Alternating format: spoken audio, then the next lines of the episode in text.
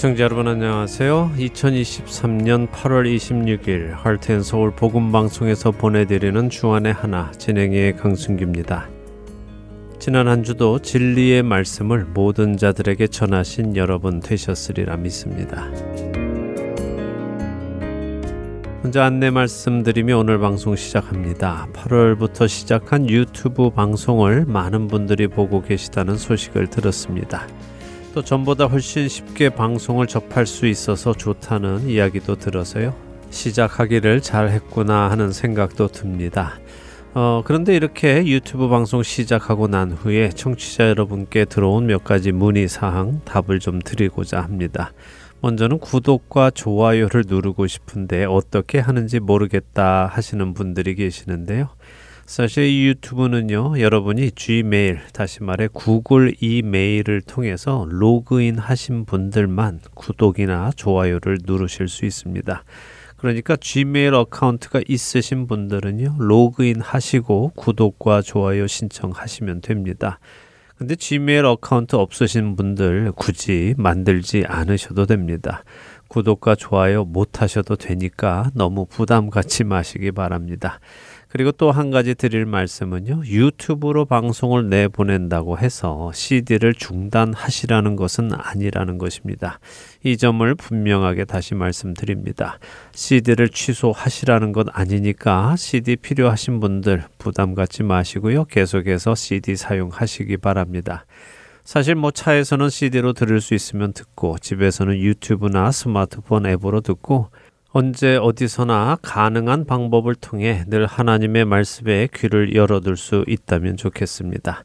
그러니 이제 유튜브로 방송 들으니 CD는 취소하라는 말인가 보다 하고 오해 마시기 바랍니다. 필요 없으시면 취소하셔도 됩니다. 그러나 취소하시라는 말씀은 아니니 부담 갖지 마시고요. 필요한 만큼 계속해서 받으시라는 당부를 드립니다. 그리고 지난주에 나누어 드린 기도 제목들 기억하시죠? 기도 노트에 적으셔서요. 지속적으로 기도해 주시기를 부탁을 드립니다. 첫 찬양 들으신 후에 계속해서 말씀 나누겠습니다.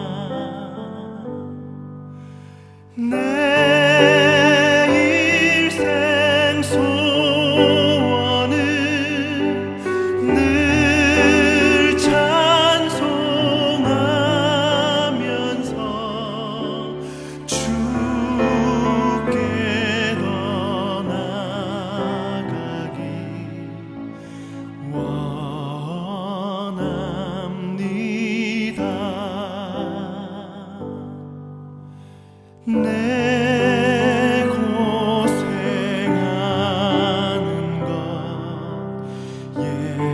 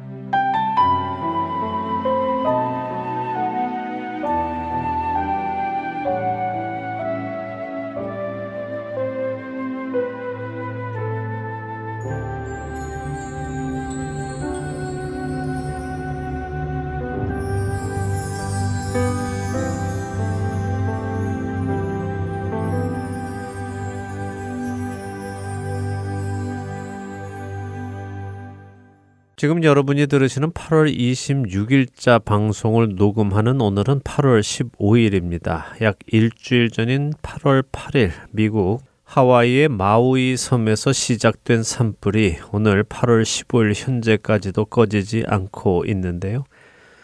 허리케인 도라가 강한 바람을 가지고 하와이에 닥쳐서 불길은 삽시간에 번져가면서 여의도 면적의 3배에 달하는 면적을 태우고 있습니다. 이로 인해 8월 15일은 현재 100여 명의 사망자와 1,300여 명의 실종자가 보고되었고요. 만 명이 넘는 이재민이 발생을 했습니다. 현재 하루에도 수십 명의 시신이 발견되고 있으며 2,200채가 넘는 집들과 건물이 전소되었다고 보고가 되었습니다. 정말 끔찍한 일입니다. 특별히 어떤 지역에서는 산에서부터 불이 도시 쪽으로 번져와서 주민들이 연기와 불길을 피해 바다로 뛰어들 수밖에 없었다고 하는데요. 그렇게 바닷물 속에 있다가 사망한 사망자들도 많았고요. 다섯 시간이 넘도록 바닷속에 있다가 구조된 사람들의 이야기도 있습니다. 현재 진화는 약 85% 정도가 되었다는데요. 하루빨리 이 불길이 꺼지고 이재민들이 회복할 수 있기를 함께 기도하기 원합니다. 한인분들도 약 500여 분 살고 계시다고 들었고요. 한인 교회도 있다고 들었습니다. 하나님께서 은혜 베풀어 주셔서 주님의 은혜 안에서 모든 것이 회복되어 전보다 더 깊은 믿음과 감사의 삶을 사는 은혜가 있게 되기를 기도합니다. 또한 희생자 가족들에게 하나님의 위로하심이 있기를 그리고 천국의 소망이 전달되기를 기도합니다.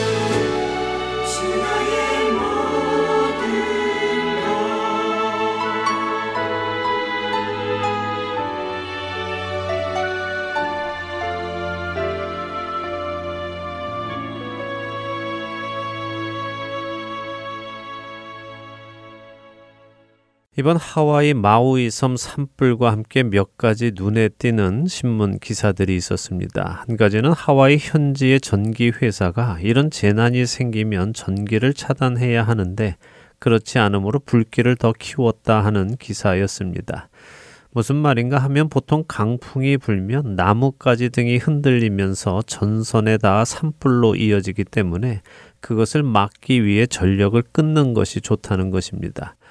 그런데 현지 전기 회사는 산불이 발생하기 나흘 전에 이미 강풍이 오고 있고 그 강풍이 화재를 발생시킬 수 있다는 예보를 받았지만 전력을 끊는 조치는 취하지 않았다는 것입니다. 그 결과 강풍이 마우이 섬에 불어닥친 날 30개가 넘는 전신주가 쓰러졌으며 상당수가 나무와 도로에 넘어지면서 불이 나고 시민들의 대피도 어렵게 만들었다는 소식입니다. 또 하나의 기사는 이번 산불의 피해가 큰 이유는 강풍을 타고 불길이 급격히 퍼진 것에도 이유가 있지만 또 하나의 이유는 옥외 사이렌이 작동하지 않아서라는 기사였습니다. 하와이는 평소 쓰나미와 같은 재해를 대비해서 옥외 사이렌 경보 시스템을 갖추고 있다고 하는데요. 하와이 전체에는 400개, 마우이 섬에만도 80개의 사이렌이 설치가 되어 있어서 재난이 닥치면 바로 사이렌을 울려 주민들에게 위험을 알리고 대피하도록 하는 시스템이 있다고 합니다. 하지만 이번 산불이 나고 그 불길과 연기가 도시를 다 휩쓰는 동안에도 마우이의 사이렌은 단 한 대도 울리지 않았다는 것입니다. 경고가 없었기에 주민들이 불이 난 것을 몰랐고 연기가 집안으로 오는 것을 느꼈을 때는 이미 불길이 가까이까지 왔기에 대피를 하지 못한 사람들이 많았다는 것이죠. 그나마 빨리 대피한 사람들은 자신들 집안에 개인적으로 설치한 화재 경보기가 울려서 대피할 수 있었다는 기사였습니다. 그 기사에 의하면 사방 800m까지 들리는 옥외 사이렌이 울렸다면 갑자기 들이닥친 불길을 피하려고 바다에 뛰어들어 목숨을 잃는 일은 없었을 것이라고 했습니다. 여러분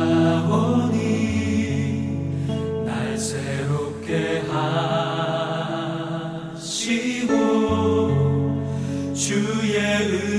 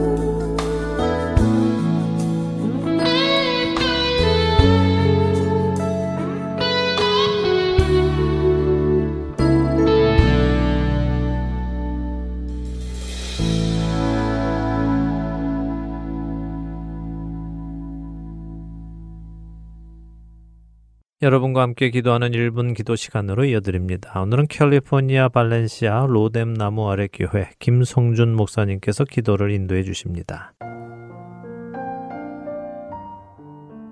애청자 여러분 안녕하세요. 하트앤서울 복음방송 1분 기도 시간입니다. 저는 캘리포니아 발렌시아에 위치한 로뎀 나무 아래 교회를 섬기고 있는 김성준 목사입니다. 며칠 전 아침 오랜 친구로부터 남편의 부음 소식을 전해 들었습니다. 제 친구의 남편은 딱히 지병은 없었고 아침에 일어나 보니 거실에 쓰러져 있는 남편을 발견했고 곧바로 병원으로 옮겼으나 이미 숨을 거둔 상태였다고 합니다. 친구의 남편은 50대 초반인데 유태인으로 그다지 종교적이지는 않고 아내가 섬기는 교회에 주일이면 함께 참석을 하고 한글학교 선생인 아내의 한글학교에 학생으로 등록을 하여 한국말을 배울 만큼 아내를 돕고 아내의 신앙생활을 지지해 주었습니다. 하지만 본인은 예수님을 믿고 구원 받았는지에 대한 확실한 고백을 하지 않은 것으로 기억이 됩니다. 친구 남편의 사망 소식을 전해 듣고 제일 먼저 든 생각은 그가 구원을 받았던가 하였습니다. 저희 주위에 구원을 받지 못한 이들이 참으로 많은데 그들이 구원받지 못한 상태로 이렇게 갑자기 죽음을 맞이한다면 저들에게 복음을 전하지 않은 무책임함이 저희에게 있지 않은가 생각해 봅니다. 오랜 시간 동안 그렇게 기회가 많았는데 그 친구의 구원을 체크업하지 못한 것에 대한 죄책감이 몰려왔습니다. 오늘 함께 기도하실 제목은 우리 주위에 사랑하는 지인들 중 예수님을 믿지 않는 분들의 구원을 위해서 기도해 주시기를 바랍니다. 저분은 교회 나오니까 구원을 받았을 거야 라고 생각하지 마시고 교회 안에서도 기회가 되는 대로 서로 서로 개개인의 구원을 체크해 보아야 할 것입니다. 우리의 구원은 완성이 된 것이 아니기 때문에 주님을 만나는 그 순간까지 그 구원의 완성을 위해 날마다 성령님을 의지하며 나아가야만 합니다. 그럼 함께 여러분들의 지인들, 예수님을 믿지 않는 분들을 위해서 함께 기도하겠습니다.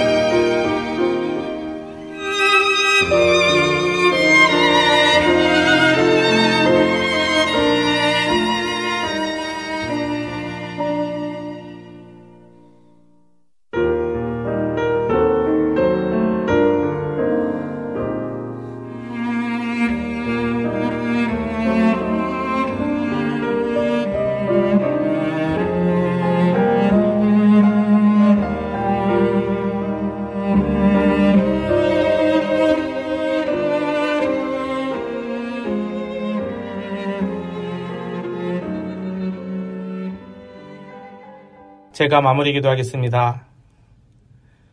주님 감사합니다. 우리에겐 참 많은 날이 남아 있다고 생각하고 저희는 살고 있지는 않았는지요. 우리에게 언제나 다음이라는 기회가 늘 남아 있다고 믿고 차지도 뜨겁지도 않은 미지직근한 신앙을 살고 있었음을 고백하며 회개합니다. 그렇게 절박하게 느끼지도 못하고 늘 다음에 하지 뭐라며 입을 닫아버리고 성령님의 음성을 무시하고 살아온 삶을 고백합니다. 그 죄를 다 사하여 주시기를 원합니다. 주님의 말씀에 귀를 기울이고 순종하며 살도록 힘과 용기를 부어 주시옵소서. 세상이 어렵다고 그것만을 탓하고 남 탓하고 살고 있지만 정령 문제는 저희 안에 있었음을 고백합니다. 저희 안에 생명의 성령의 법과 사탄의 유혹이 동시에 존재합니다. 무엇을 선택할지는 여전히 우리의 평소 주님과의 관계에 따라 좌우됨을 고백합니다. 평소에 천국을 살 것인지 아니면 지옥을 살 것인지 여전히 그 선택의 기로에 서서 저희는 언제나 성령 충만한 선택만을 한 것은 아님을 고백합니다. 그러기에 이 순간 주님이 주신 명령을 떠올립니다. 항상 기뻐하라. 항상 기뻐하지 못했던 순간을 주님께 올려드립니다. 용서하여 주시옵소서. 쉬지 말고 기도하라. 무시로 기도할 수 있도록 늘 묻고 사는 저희가 되도록 도와주시옵소서. 범사에 감사하라. 감사와 불평을 선택해야 하는 상황 상황마다 감사를 선택할 수 있도록 하여 주시옵소서. 그렇게 살면서 주님과 동행하면서 주변을 예수님의 향기로 가득 차게 하여 주시옵소서. 저희를 복의 통로로 사용하셔서 주변의 사람들을 주님께로 이끌 수 있는 힘을 주시옵소서. 주님, 늘 저희에게 기회가 있을 거라 자만하지 않게 하시고 주님의 미세한 음성에 귀 기울이게 하여 주시옵소서. 거룩하신 예수 그리스도의 이름으로 기도하옵나이다. 아멘.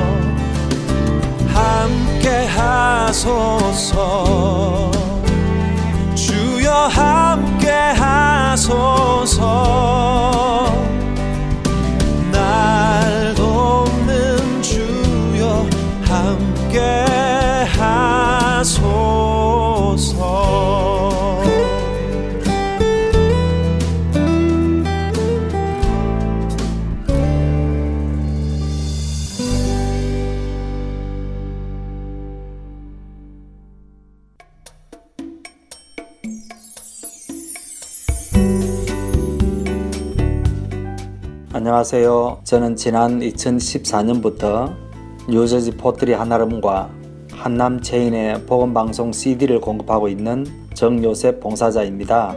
믿지 않는 분들에게는 예수님의 복음을, 믿는 자들에게는 생각과 마음을 지킬 수 있도록 도와주는 복음방송이 정말 얼마나 감사한지 모릅니다.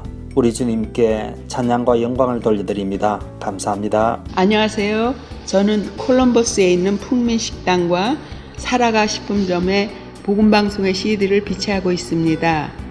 복음을 전하는 작은 일에 사용하여 주심을 하나님께 감사드립니다.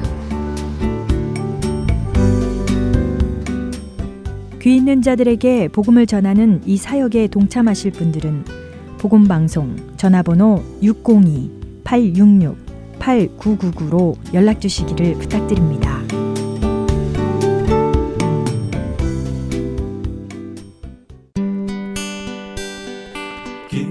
소식 사랑으로 땅끝까지 전하는 아랜소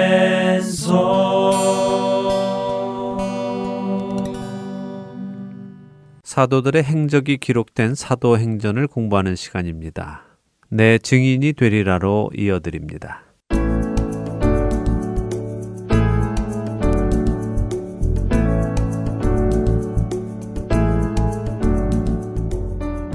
여러분 안녕하세요. 교회의 탄생과 성장 과정이 기록된 사도행전을 함께 보고 있습니다. 내 증인이 되리라 진행의 백성입니다. 네, 여러분 안녕하세요. 강순규입니다. 그리스도인들을 박해하던 사울이 예수님을 만나고 나서는 바로 다음 날부터 예수님이 하나님의 아들이시라고 전하기 시작했습니다. 네.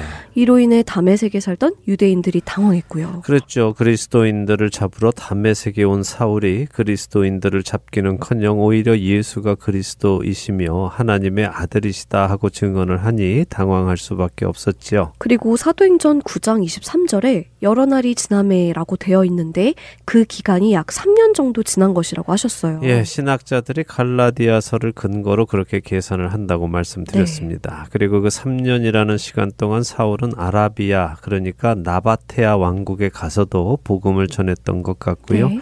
그런 이유로 나바테아 왕국의 왕의 눈 밖에 나서 왕의 관리가 다메섹으로 찾아와서 정통 유대인들과 함께 힘을 합쳐 사울을 잡으려 했던 것으로 보인다고 말씀드렸습니다. 그래서 사울의 제자들이 급히 사울을 광주리에 담아 성벽에서 달아내려 탈출을 시키는 장면까지 지난 시간에 보았습니다. 네, 그렇습니다. 자, 오늘 그 다음 이야기를 보도록 하지요. 네. 먼저 사도행전 9장 26절에서 30절까지 읽고 이야기 나누겠습니다. 네, 사도행전 9장 26절부터 읽습니다. 사울이 예루살렘에 가서 제자들을 사귀고자 하나 다 두려워하여 그가 제자됨을 믿지 아니하니 바나바가 데리고 사도들에게 가서 그가 길에서 어떻게 주를 보았는지와 주께서 그에게 말씀하신 일과 담에색에서 그가 어떻게 예수의 이름으로 담대히 말하였는지를 전하니라. 사울이 제자들과 함께 있어 예루살렘에 출입하며 또 주 예수의 이름으로 담대히 말하고 헬라파 유대인들과 함께 말하며 변론하니 그 사람들이 죽이려고 힘쓰거늘 형제들이 알고 가이사랴로 데리고 내려가서 다소로 보내니라. 네. 저런 사울은 또 죽음의 위험 앞에 놓이네요. 예. 사울은 정말 특별한 것 같아요. 회심을 하자마자 계속 목숨의 위험이 따라다니네요. 그러게 말입니다. 그건 그만큼 사울이 열정적으로 복음을 전하고 다니기 때문이기도 하겠지요. 네. 자, 26절부터 좀 보지요. 3년 전에 사울은 담메색으로 그리스도인들을 잡기 위해서 예루살렘을 떠났습니다. 그리고 3년 만에 예루살렘으로 돌아오는데요. 네. 이제는 그리스도인을 잡는 사람이 아니라 그리스도인이 되어서 돌아옵니다. 감개가 무량하겠어요. 예, 그랬을 것 같아요. 예, 분노에 차서 떠났던 예루살렘 이었는데 이제는 은혜 충만한 가운데 돌아오니 감격스러웠을 것 같습니다. 네. 갈라디아서 1장 18절에서 20절에 보면요. 사울이 자신이 3년 만에 예루살렘에 돌아온 것을 기록하고 있는데요. 아, 한 15일 정도 예루살렘에 머물렀다고 그렇게 기록을 음, 합니다. 네. 그때 사울은 게바, 그러니까 베드로와 다른 사도들을 보고 싶었던 것 같습니다. 하지만 예수님의 형제였던 야고보 외에는 다른 사도들을 보지 못했다 하고 기록하고 있죠.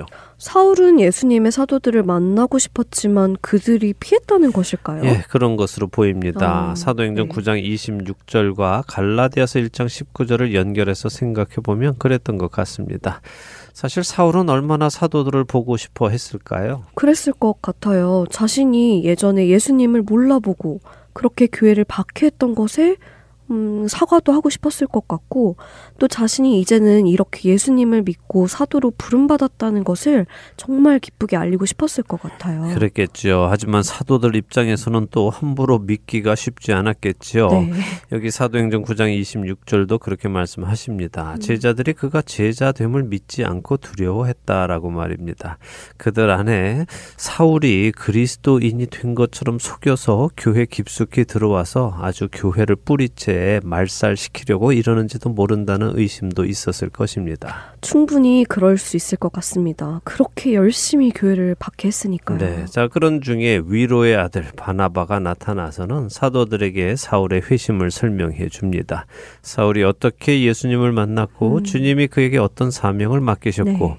그가 예수님을 만난 후에 어떤 위험을 겪었으며 그런 위험 속에서도 어떻게 예수님의 이름을 담대히 전했는지 바나바가 이야기를 해 줍니다. 어, 이런 행동을 보았을 때 사울의 회심은 거짓이 아니다라고 설명을 해 주었겠죠. 바나바는 사울의 이야기를 믿어 주었나 보네요. 그러게요. 뭐 바나바가 직접 보았던지 아니면 다른 사람들에게서 그의 이야기를 들었든지 아니면 사울에게 직접 들었든지 어떻게든 알게는 네. 되었을 거고요. 사울의 회심을 믿게 된 것 같습니다. 이렇게 바나바의 변호로 인해서 사울은 제자들에게 받아들여지고 예루살렘 교회의 일원이 되었습니다. 그리고 예루살렘에서 예수님의 이름을 담대히 전하고 다녔다고 하죠.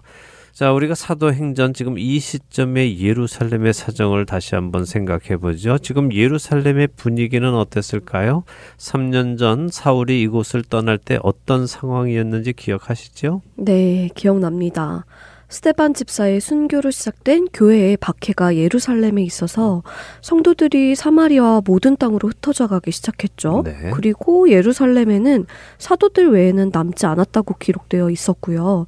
그런 와중에 사울은 예루살렘 밖에 있는 그리스도인들도 잡기 위해 담에색으로 간 것이죠. 맞습니다. 잘 기억하시네요. 그렇습니다. 그렇기 때문에 예루살렘 안에는 그리 많은 그리스도인들은 음. 없었을 것 같습니다. 네. 그런 중에 사울이 헬라파 유대인 들과 변론을 했죠.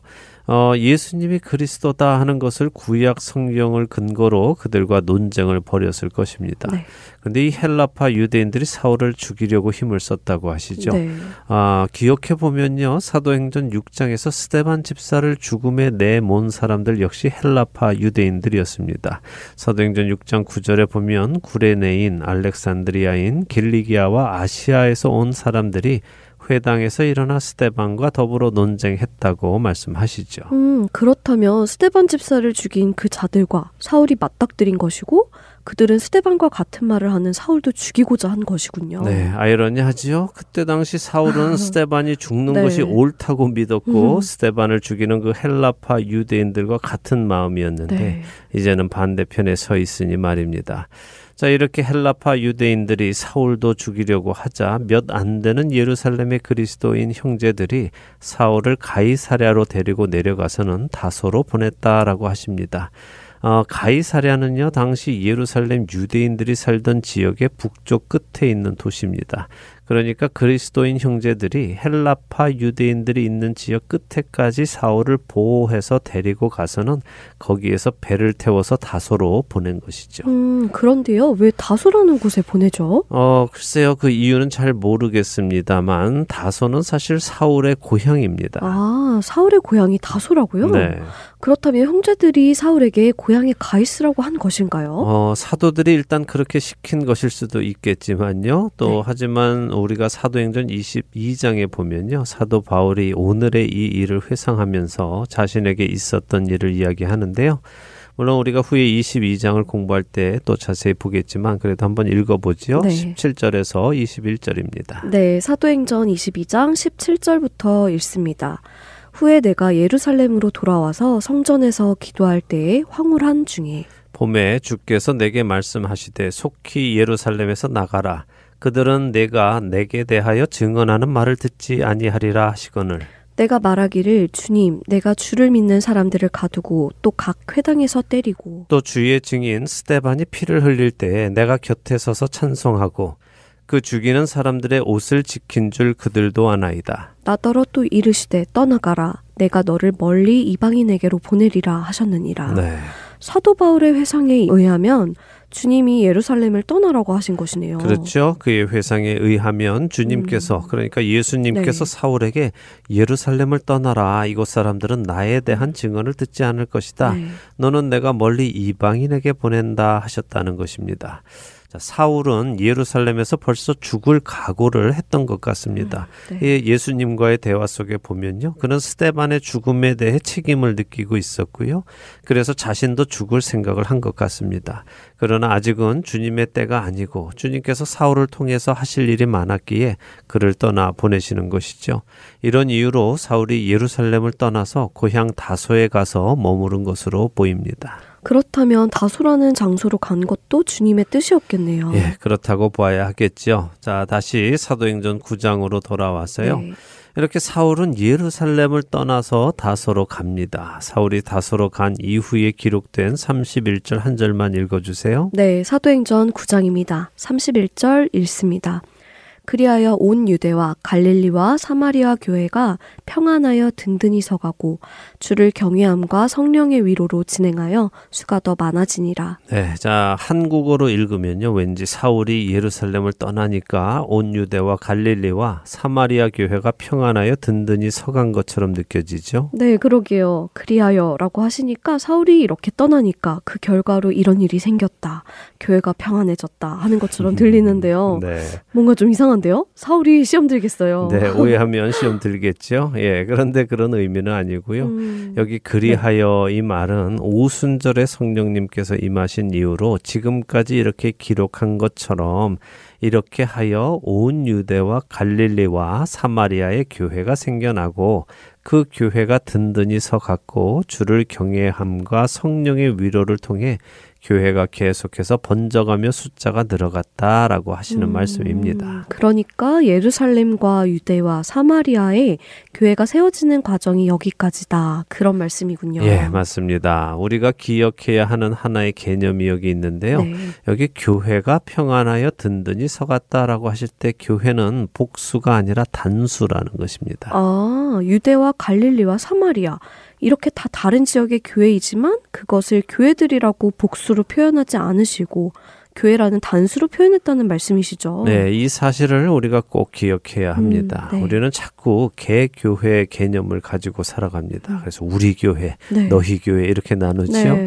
하지만 하나님이 보시는 교회는 예수 그리스도를 머리로 한 그분의 몸입니다. 우리 몸은 서로 다른 지체들이 있죠. 네. 손이 있고 발이 있고 팔이 있고 어깨가 있고 가슴이 있고 배가 있고 허리가 있고 다 있습니다. 또 속으로 들어가면 여러 장기들이 있지요. 이렇게 여러 지체가 서로 각각의 역할이 있지만 결국은 한 몸을 이루고 있지요. 네. 이와 같이 교회도 여러 모양으로 여러 역할을 감당하지만 그리스도의 한 몸인 것입니다. 이것을 기억하시며 자꾸 내 교회, 남의 교회 나누지 않으시기를 바랍니다. 특히 교회끼리 서로 경쟁 관계에 있거나 비교하는 관계에 있어서는 안 되겠네요. 물론이죠. 자, 이렇게 예수님께서 약속하신 것, 곧 성령님께서 임하시면 예루살렘과 온 유대와 사마리아와 땅 끝까지 내 증인이 될 것이다 라는 약속 중에 예루살렘과 온 유대 그리고 사마리아까지 그들이 예수님의 증인이 된 기록이 끝이 납니다. 이제 무엇이 남았을까요? 이제 땅끝까지 가는 일이 본격적으로 시작되는 것이군요. 그렇습니다. 예수님께서 사울을 택하시며 사울을 예수님의 이름을 이방인들과 임금들과 이스라엘 자손들에게 전하기 위해 택하신 그릇이라고 하셨지요. 네. 이제 그 일을 시작하실 것입니다. 그런데요, 그 일을 사울 개인을 통해 하지 않으십니다. 사울이 이방인에게로 가기 전에 예수님이 먼저 하시는 일이 있는데요. 그것은 이방인을 향한 복음의 문을 여시는 것입니다.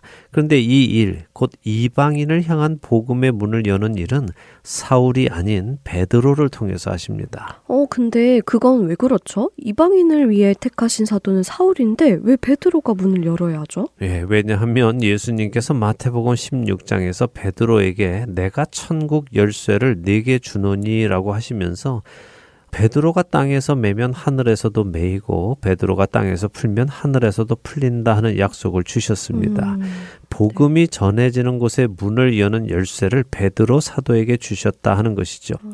그렇기에 사울이 세워나갈 이방인들의 교회의 문을 여는 열쇠 역시 베드로에게 있고요. 네. 그 베드로가 문을 열어줄 때에 사울이 나가서 이방인들의 교회를 세울 수 있는 것입니다.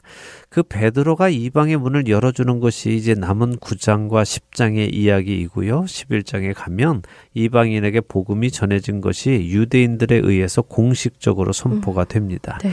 자, 제가 이 말씀을 드리는 이유는요. 하나님은 질서의 하나님이시기 때문에 우리 그리스도인들은 그 질서를 존중하고 그 질서를 따라야 한다는 말씀을 드리기 위해서입니다. 질서를 존중해야 한다고요. 네, 만일 사울이 예수님께서 교회의 문을 여는 열쇠를 베드로에게 주신 것을 무시하고 자신의 힘으로 이방의 교회의 문을 열려고 했다면 그것은 많은 문제들을 이야기했을 것입니다. 첫째, 유대인들이 이방인들이 그리스도인이 되는 것을 허락하거나 인정하지 않았을 음, 것입니다. 네. 우리가 앞으로도 보게 되겠지만요. 사실 유대인들에게 이방인들이 그리스도인이 되어 하나님의 자녀가 된다는 것이 그리 쉽게 받아들여지지 않는 일이기 때문입니다. 둘째로 그렇게 되면 그리스도의 몸 된 교회는요. 참된 교회가 될 수 없습니다. 에베소서 2장 15절과 16절은요. 예수 그리스도께서 서로 원수 관계였던 유대인과 이방인들의 담을 허시고 둘이 하나가 되어 한 세 사람이 되게 하셨다라고 증언하십니다. 교회가 유대인과 이방인의 연합이라는 말씀인가요? 네, 그것이 성경이 말씀하시는 교회입니다. 네. 이래서 질서가 중요합니다. 질서를 무너뜨리면요, 권위가 사라집니다. 요즘 우리 시대에도 하나님께서 세워주신 남녀의 질서가 무너졌지요. 성경은 분명 남편이 아내의 머리라고 하십니다. 그런데도 많은 부부들이 실제적으로는 아내가 남편의 머리 노릇을 하려는 사람들이 많지요. 아내 말을 들으면 자다가도 떡을 먹는다 이런 식의 말도 하는데요. 우리는 이런 풍조를 성경에 근거해서 바로 볼 줄 알아야 합니다. 왜 요즘 이렇게 동성애가 온 세상에 만연한 줄 아십니까? 그것은 이성애의 질서가 깨어졌기 때문에 그렇습니다. 사람들이 하나님의 말씀을 기준으로 살아가기 위해 노력하며 자신들을 거룩히 지켜갈 때에는 죄인들의 목에 힘을 주고 다니지 못합니다. 부끄러워서 더 어둠 속으로 들어가지요. 그런데 사람들이 하나님의 말씀을 버리고 그 기준을 무시하고 살아가기 시작하면 더 큰 죄인들이 전면에 당당히 나타나게 되어 있는 것입니다. 제가 지금 여성을 비하한다거나 남존여비 사상을 주장하는 것이 아님을 아시죠? 그럼요. 그런 오해는 하지 않습니다. 성경에서 하나님께서 주신 그 질서를 지켜야 한다. 그 질서가 무너지면 권위가 사라지고 권위가 사라지면 죄인들이 죄를 죄로 여기지 않게 된다는 말씀을 하시는 것이잖아요. 맞습니다. 그리스도인이란 하나님의 말씀에 순종하며 사는 사람들입니다. 내 소견에 옳은 대로 사는 사람들이 아닙니다. 반드시 기억하시고 내 생각이 아무리 옳다고 생각되어도 성경이 아니라고 하시면 내 생각을 바꿀 수 있는 참된 그리스도인들이 되시기를 바랍니다. 아멘. 자, 이제 베드로가 이방의 문을 열도록 주님께서 어떻게 인도해 가시는지 보도록 하지요. 사도행전 9장 32절에서 35절 읽겠습니다. 네, 32절부터 읽습니다. 그때 베드로가 사방으로 두루 다니다가 루따에 사는 성도들에게도 내려갔더니 거기서 애니아라 하는 사람을 만남에 그는 중풍병으로 침상 위에 누운 지 여덟 해라. 베드로가 이르되 애니아야 예수 그리스도께서 너를 낫게 하시니 일어나 내 자리를 정돈하라 한데 곧 일어나니 루따와 사론에 사는 사람들이 다 그를 보고 주께로 돌아오니라. 자, 다시 베드로로 초점이 옮겨가지요. 예, 베드로가 사방으로 두루 다니며 복음을 전했겠죠. 그러다가 루따라는 지역에 사는 성도들에게로 갔습니다. 루따는 사마리아의 수도입니다. 어? 예전에는 유대인들과 사마리아인들이 상종하지 않았는데 그리스도 안에서는 이렇게 서로 관계를 맺으며 사는군요. 네. 어, 정말 놀라운 모습이네요. 예, 그것이 바로 예수님께서 하시는 일입니다. 하나님과 원수였던 우리를 하나님과 화목하게 하시고요. 서로 으르렁거리던 유대인들과 사마리아인들을 화목하게 하시고 또 이스라엘 사람들과 이방인을 화목하게 하시는 것입니다. 자, 베드로가 이 루따에 갔는데 그곳에 8년 동안 중풍으로 고생하는 애니아라는 사람을 만납니다. 그 사람을 베드로가 예수님의 이름으로 일으킵니다. 근데 특이한 것이요. 베드로가 전처럼 예수 그리스도의 이름으로 일어나라 이렇게 하지 않았다는 것입니다. 베드로는 애니아야 예수 그리스도께서 너를 낫게 하신다. 그러니 일어나라 이렇게 말하죠. 음, 그렇네요. 베드로가 예수님의 이름으로 명령하여 낫게 하는 것이 아니라 예수님께서 낫게 하고 계신다는 것을 전하기만 하네요. 네, 그 이야기는 지금 베드로는 예수님의 영과 함께 있는 것이고 그 영이 무슨 일을 하고 계시는지도 음. 볼수 있다는 말입니다. 네. 주님과 동행하고 있는 베드로의 영성을 보여주고 계시는 음. 것이죠. 자, 이렇게 예수님께서 애니아를 고쳐 주시니 어떤 결과가 옵니까? 루따와 서른 사람들이 다 주께로 돌아왔다고 하시네요. 네. 멋지네요. 예, 뭐 늘 드리는 말씀입니다만 기억하시기 바랍니다. 기적과 이적의 목적은 항상 사람들이 예수님께로 돌아오는 것이어야만 합니다. 네. 기적과 이적을 통해 사람들의 시선을 기적 베푼 사람에게로 모이게 하거나 그런 기적과 이적을 베풀어서 돈이나 금품, 권세나 영광을 사람이 얻으려고 한다면 그것은 하나님께로부터 오는 기적과 이적이 아님을 늘 명심하시기 바랍니다.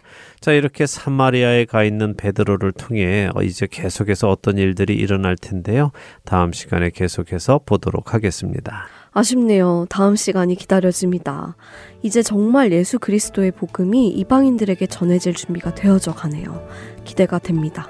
내 증인이 되리라. 오늘 순서는 여기에서 마치고요. 저희는 다음 주에 다시 뵙겠습니다. 안녕히 계세요. 안녕히 계십시오.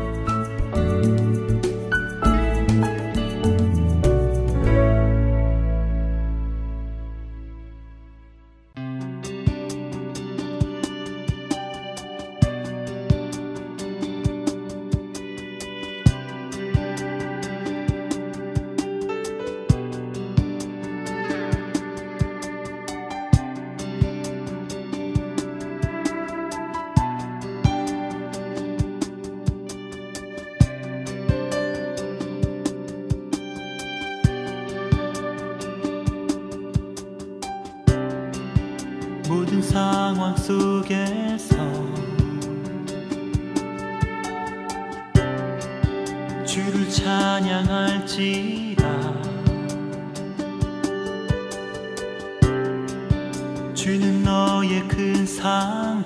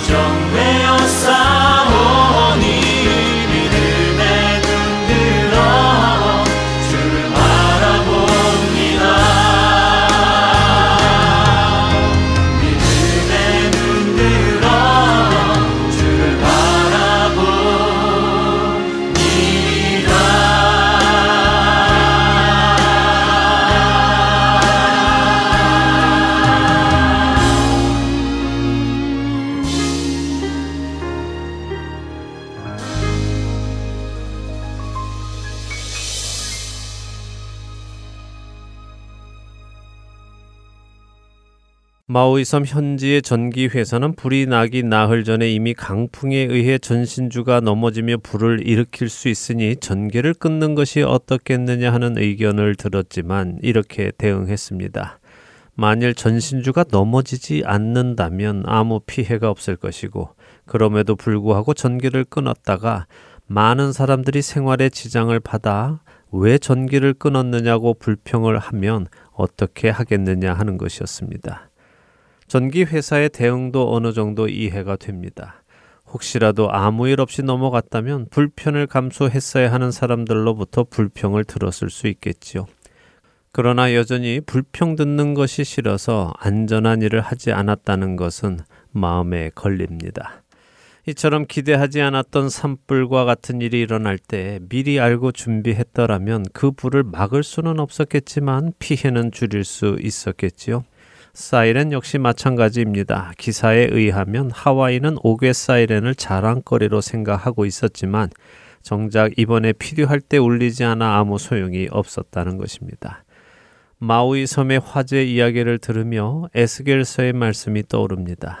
경고와 사이렌이 얼마나 중요한 것인지 생각나게 하시는 말씀이 떠오릅니다. 에스겔서 33장 1절에서 7절의 말씀입니다. 여호와의 말씀이 내게 임하여 이르시되 인자야 너는 내 민족에게 말하여 이르라. 가령 내가 칼을 한 땅에 임하게 한다 하자. 그 땅 백성이 자기들 가운데에 하나를 택하여 파수꾼을 삼은 그 사람이 그 땅에 칼이 임함을 보고 나팔을 불어 백성에게 경고하되 그들이 나팔 소리를 듣고도 정신 차리지 아니하므로 그 임하는 칼의 제거함을 당하면 그 피가 자기의 머리로 돌아갈 것이라. 그가 경고를 받았던들 자기 생명을 보존하였을 것이나 나팔 소리를 듣고도 경고를 받지 아니하였으니 그 피가 자기에게로 돌아가리라.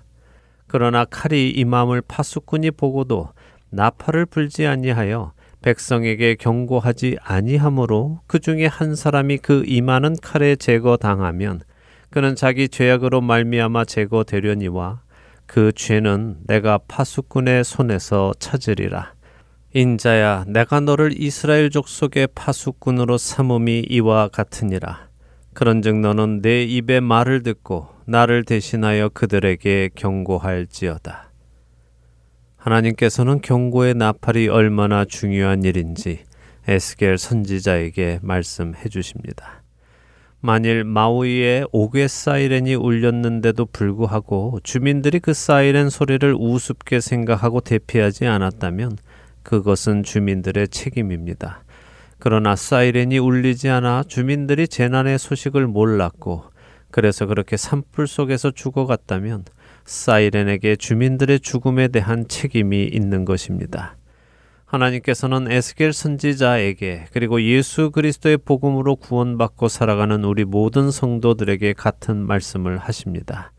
우리에게 주어진 나팔수의 역할을 우리가 감당하여 하나님의 경고의 말씀을 세상에 전했는데 세상 사람들이 그 말을 귀 기울여 듣지 않고 돌이키지 않는다면 그들의 죽음은 그들의 책임이지만 우리가 나팔수의 역할을 감당하지 않아 사람들이 자신들의 죄 속에서 죽어간다면 그들의 죽음에 우리의 책임도 있다는 말씀입니다. 사실 이번 마우이 섬 한쪽에서 산불이 나서 사람들이 바다로 뛰어들어 목숨을 구하려고 하는 동안 마우이 섬의 다른 한쪽에서는 관광객들이 수영을 즐겼다는 기사도 있었습니다.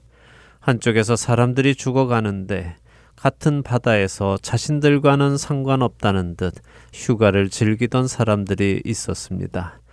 이들은 마우이 섬 주민들의 분노를 샀습니다. 혹시라도 우리 그리스도인들이 이런 모습이 되지는 않을까 염려가 됩니다. 사랑하는 할텐 서울 복음 방송의 청자 여러분, 우리 안에 영혼을 사랑하는 마음이 있는지 점검해 보기 원합니다. 자기 죄 속에서 죽어가는 영혼들을 향한 안타까운 마음이 우리 안에 있는지 돌아보기 원합니다. 하나님께서는 여러분과 저를 우리 각자의 죄에서 구원하셨습니다. 우리가 우리의 죄 속에서 죽지 않도록 은혜를 베푸셨습니다. 우리가 그 은혜를 안다면 우리는 또 다른 자들에게 그 은혜를 전해야만 할 것입니다. 그들의 죽음에 대한 책임이 우리에게 있어서는 안 될 것입니다.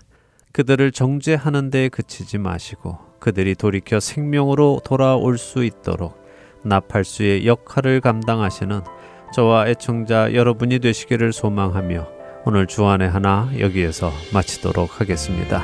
함께 해주신 여러분들께 감사드리고요. 저는 다음 주이 시간 다시 찾아뵙겠습니다. 지금까지 구성과 진행의 강순기였습니다. 애청자 여러분 안녕히 계십시오.